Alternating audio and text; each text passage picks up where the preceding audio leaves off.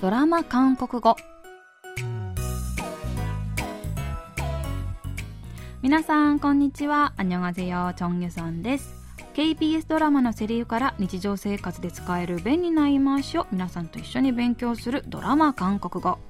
今週も恋のキューピッドとして人間界に舞い降りた天使と愛を信じないバレリーナが描くファンタジーラブコメディー「단 하나의 사랑 ただ一つの愛」で韓国語を勉強します。今日の一言は第32話からピックアップしてみましたそれでは今日のシーン聞いてみましょう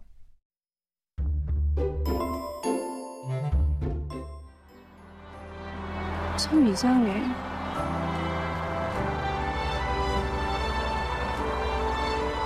김단이랑 보낸 시간 고작 한 계절인데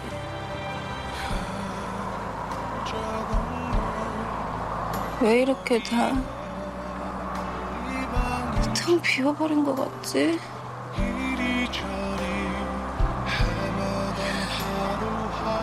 씩씩하게 살 거야. 그럴 건데. 가끔씩만 너 생각하면서 울게.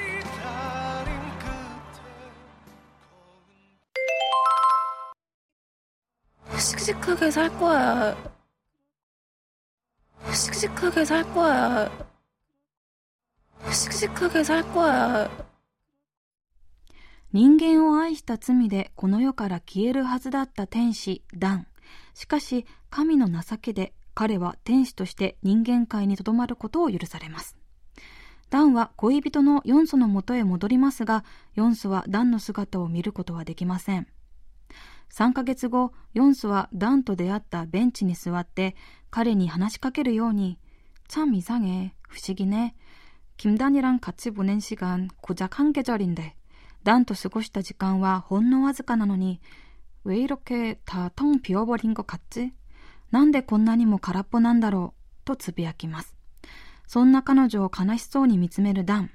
ヨンソは、씩씩하게살거야그럴건데私は元気に生きるよ。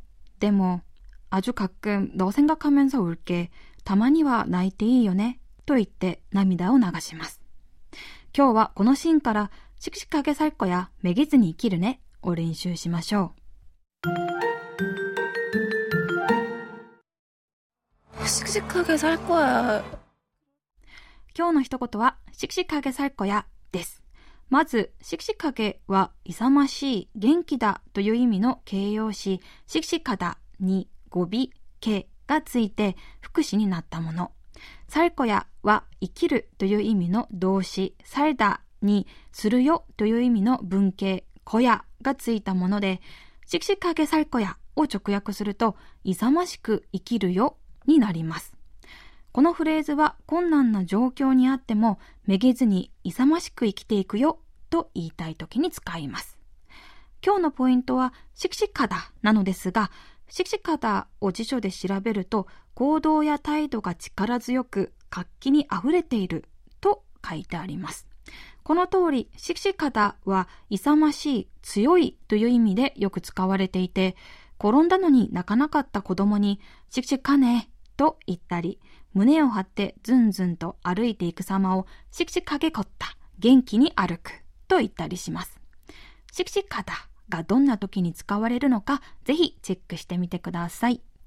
それでは今日のフレーズ、シクシカゲサルコヤを練習してみましょう。最終面接で落ちてしまった私。気持ちを切り替えるためにこの一言。しくしかげさる子や、私はめげない。最近ついていない私。自分を元気づけるためにこの一言。しくしかげさる子や、私はめげないよ。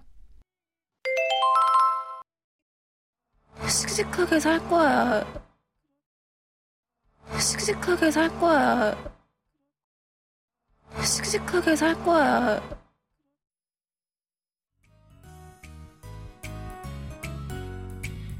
今日はめげずに生きるねという意味のフレーズ、シクシカゲサイコヤを練習してみました。次回からは新しいドラマで韓国語を勉強しますので皆さんお楽しみに。 それではまた来週会いましょう。あんにゃーん。